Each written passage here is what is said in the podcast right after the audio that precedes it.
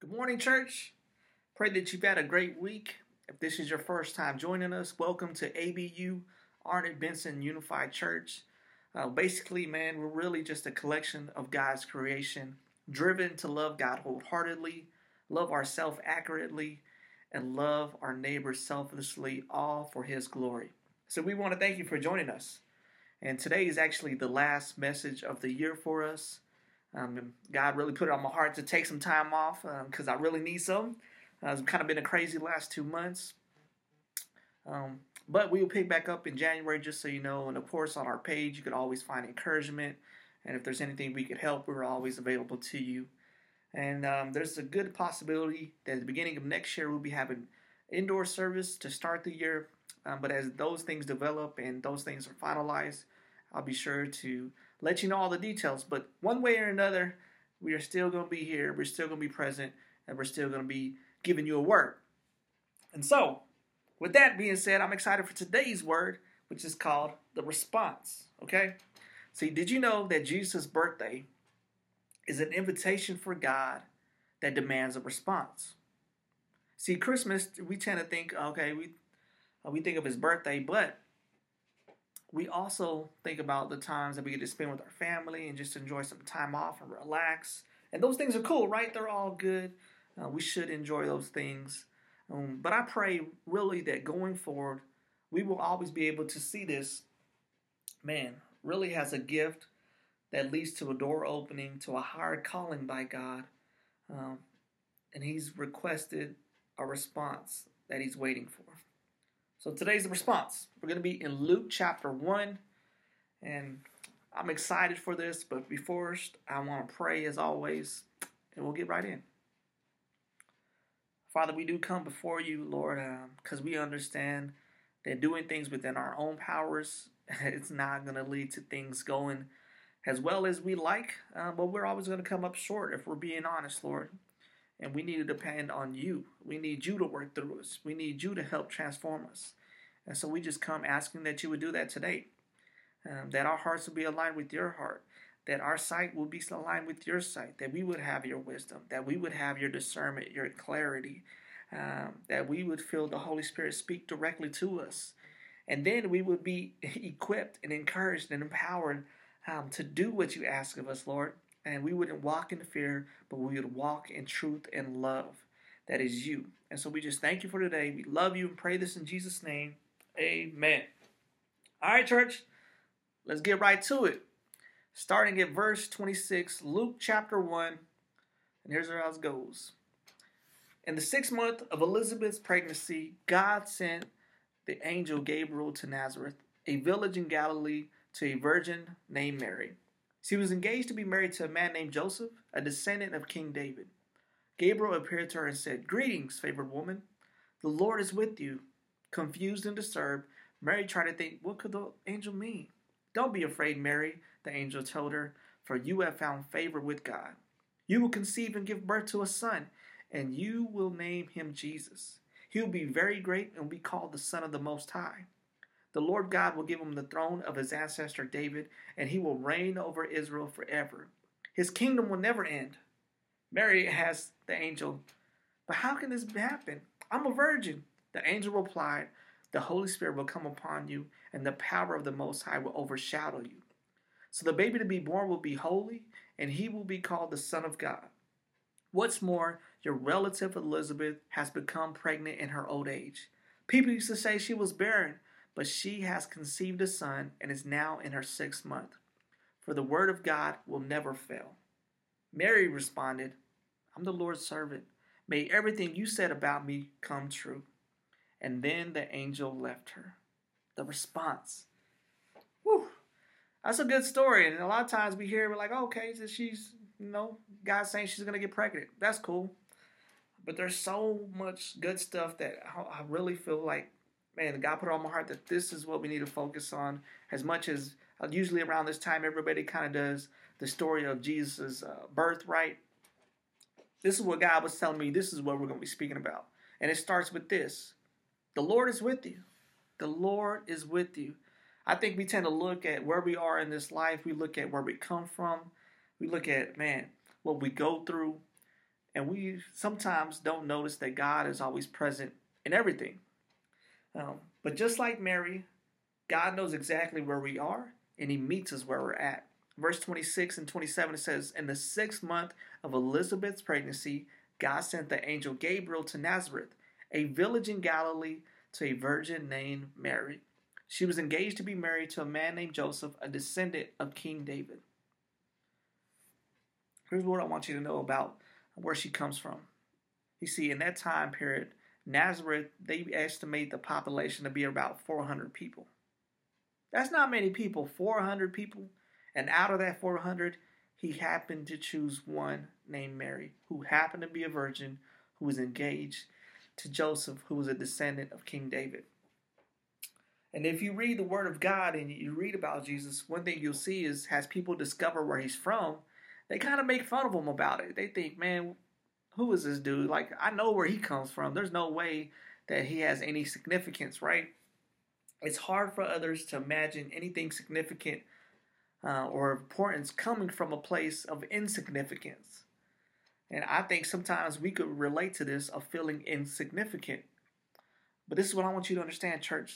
The place you come from is never more important than the one who came for you. Mm, let me say it again. The place you come from is never more important than the one who came for you.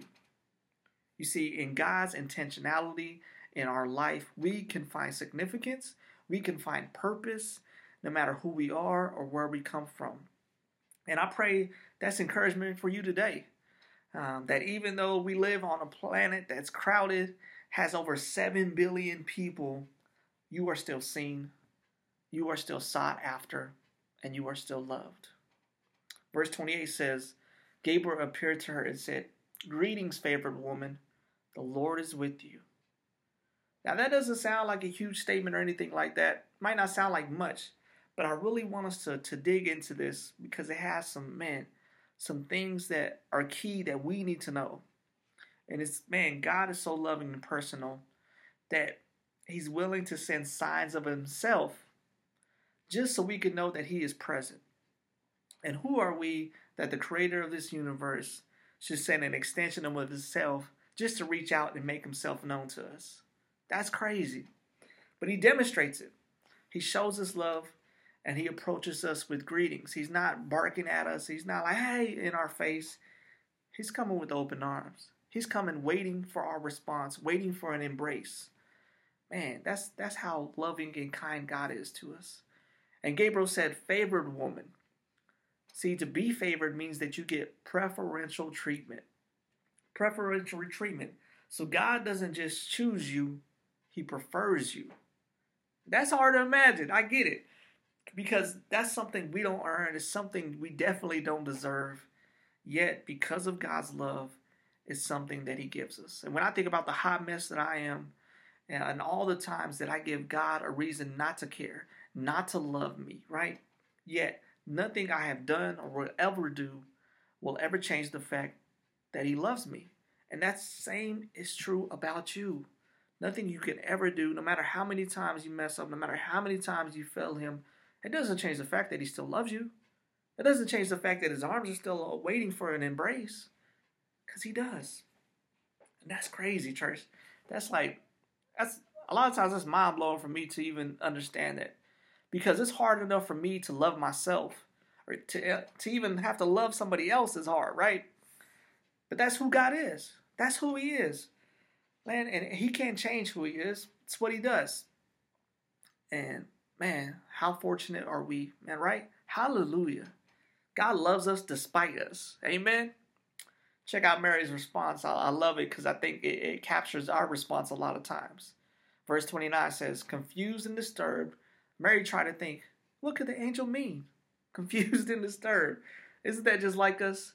God will, will uh, man, we could be having a hard time expecting God for His word, especially when it comes, man, speaking directly to us. We get that dog face where, you know, the dogs turn their face like all confused. We start asking questions like, God, you sure you was talking to me? You, know who I am, right? You know what I'm doing. You know the things I've done. And you're saying you love me? that you're seeking after me, that you want to use me, man, that's crazy. That's crazy good. Because we question it, we don't understand it, and we could become like Mary, we could become confused, and then we could become disturbed mentally and, and emotionally, um, trying to make sense of it, because we understand how we don't, man, really have no business being in the same sentence of something of this magnitude. When God told me to become a pastor, I was like, ah, God, I, I think I misheard you. I think you you said to become a rapper. See, because at the time, I already had a passion for rapping. I had already been traveling, done CDs, done shows, done award shows. I had a radio show. I said, surely, God, the thing you're telling me to do is you want me to become a rapper. And that's my passion. I have no desire to become a pastor. This is what God told me. He said, I know. I desire you to become one. I did that Kevin Hart voice, like, wait a minute, hold up, wait a minute. God, I don't know the first thing about becoming a pastor. I don't even, I mean, I could barely even talk right. Like, how are you going to use somebody jacked up like me? And I remember God making it very clear. Um, man, I, I was feeling like Mary, right? What could God mean? And God told me, look, I'm not asking you to make sense of it. I'm asking you to trust that I already have. I'm not asking you to make sense of it. I'm asking you to trust that I already have. It's powerful. And God does this. The next verse, verse 30 says, Don't be afraid, Mary, the angel told her, for you have found favor with God. When God calls us to something, He's always going to bring reassurance about the thing that He called us to. Okay?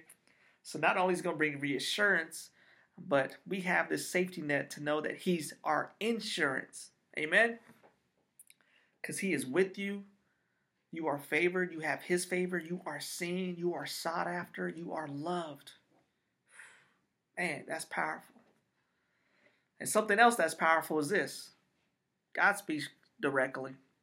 God speaks directly to you. Um, he's not one to sugarcoat, He's not one to beat around the bush. What He says is what He means. And the way he describes it is exactly the way that it always goes down. He can't deny who he is or, or speak from a place that he's not. He is truth. So all that he speaks is truth. It's that simple. It's not he's not a God of confusion. He, but he's one of clarity, he's one of thoughtfulness, and at times he's downright detailed with the things that he tells us. And Mary finds this out very quickly in verse 31 through 33. It says, You will conceive and give birth to a son, and you will name him Jesus. He will be very great and will be called the Son of the Most High. The Lord God will give him the throne of his ancestor David, and he will reign over Israel forever. His kingdom will never end. I would have heard that. I'd be like, all right, God, you you doing too much right now. Like you speaking way too heavy for me right now, man. But here's the thing: when God calls you to something, He's always going to give you a step into what that what that's going to be like. He's going to give you that first step to take. And sometimes, if He feels you're prepared and you're ready for it, He'll even give you a second step to accompany it. And then usually He'll give you uh, what the end goal of it all will look like. Like He said, I was going to become a pastor. I was like, what? Well, how do I even do that? He said, This is what I want you to do first. Just spend time with me. Every time I tell you to do something, just do it. I say, uh, that's how I become a pastor? Sure, okay. Uh, but I knew the end goal was to become a pastor. Well, here I am now, right? I become a pastor. I took that first step and I just kept taking the next step that he gave me and kept doing what he asked. Because that's all he's, he's trying to do. Because sometimes we get caught up in the ending of, of what it looks like and we forget that we're still at the start. we got to know where we're at. And I was talking to a brother the other day, and I was just telling him, "Hey, man, we got to be patient. You know, God doesn't reveal something to you that He won't see through. And at the same time, if He showed it to you and it hasn't came yet, doesn't mean that it never will. It just means that He doesn't want you to miss all that you could be learning while going through the process of it. So if God um, gives us everything at the at the front, He already knows how jacked up we are, right? How we'll take the blessing and we'll end up making it the blesser and pushing him to the side and ignoring him. And man, he knows at the end of the day, that's not going to help us uh, mature and have the growth that is needed to handle what he's given us. So we may think we know what's best, but we always just got to know this and trust that God's will is always better than our best. Amen. Verse 34 says, Mary asked the angel, But how can this happen? I'm a virgin. It's easy for us to be like a, a realist like Mary, right? To look at our situation and see it for exactly what it is. I mean, how can something be different than what we see? Right? To us, that makes sense, you know?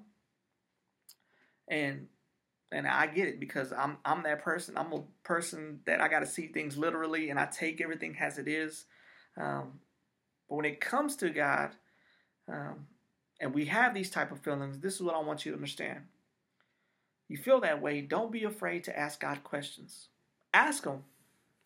Just pour out your heart. Tell Him how you're feeling about the situation. I know we could feel dumb for asking God a question, knowing that He knows everything. Um, but He's not going to rebuke you for it. He's not going to strike down. He's not going to get upset and just walk away and not want to talk to you about it. Ask Him a question. Tell Him what's on your heart. It's like Paul says. He said, "Prayer, pray without ceasing." And that's really saying, hey, man, stay in constant communication with our Father. Man, because He longs to be in conversation with us. He desires that. And we need to have that same desire. Um, and I don't know if you have kids or not, um, but kids tend to ask a lot of questions, right? And after over time, you can be feeling like, man, I'm tired of hearing the questions. Whatever. Yeah, sure. Cool. Thankfully, God is not like that thankfully, no matter how many times we ask questions, God is patient with us. Uh, he meets us right where He's at, and He's willing to explain and help us through things, okay? Because He already knows what's up, okay? So there's no point in denying what we're thinking. We have to embrace it, we have to face it, and ask in it. Just ask, okay? It's hard, man, to get an answer to a question that is never asked. That's the truth. If you never ask the question, you may never get your answer. Because check out what happens when you keep asking questions like Mary did. Verse 35 and 36 says, The angel replied, The Holy Spirit will come upon you. The power of the Most High will overshadow you. So the baby to be born will be holy and will be called the Son of God. What's more, your relative Elizabeth has become pregnant in her old age. People used to say she was barren, but she has conceived a son and is now in her sixth month. The angel replied, you see, God is willing to reply to us when we ask a question, okay? Uh, so we have to be willing to speak to Him. But here's the thing that we can't miss that is key too. Not only do we have to be willing to speak to Him, we have to be willing to listen. We have to listen. And if you feel like you've been struggling hearing God or, or listening to God, I just want to say this. Maybe, just maybe, man, you're tuning your ears um, to something that he's not trying to say. And this is what I mean. It's hard to hear someone when you've already made up your mind what you're going to be open to hear. Okay?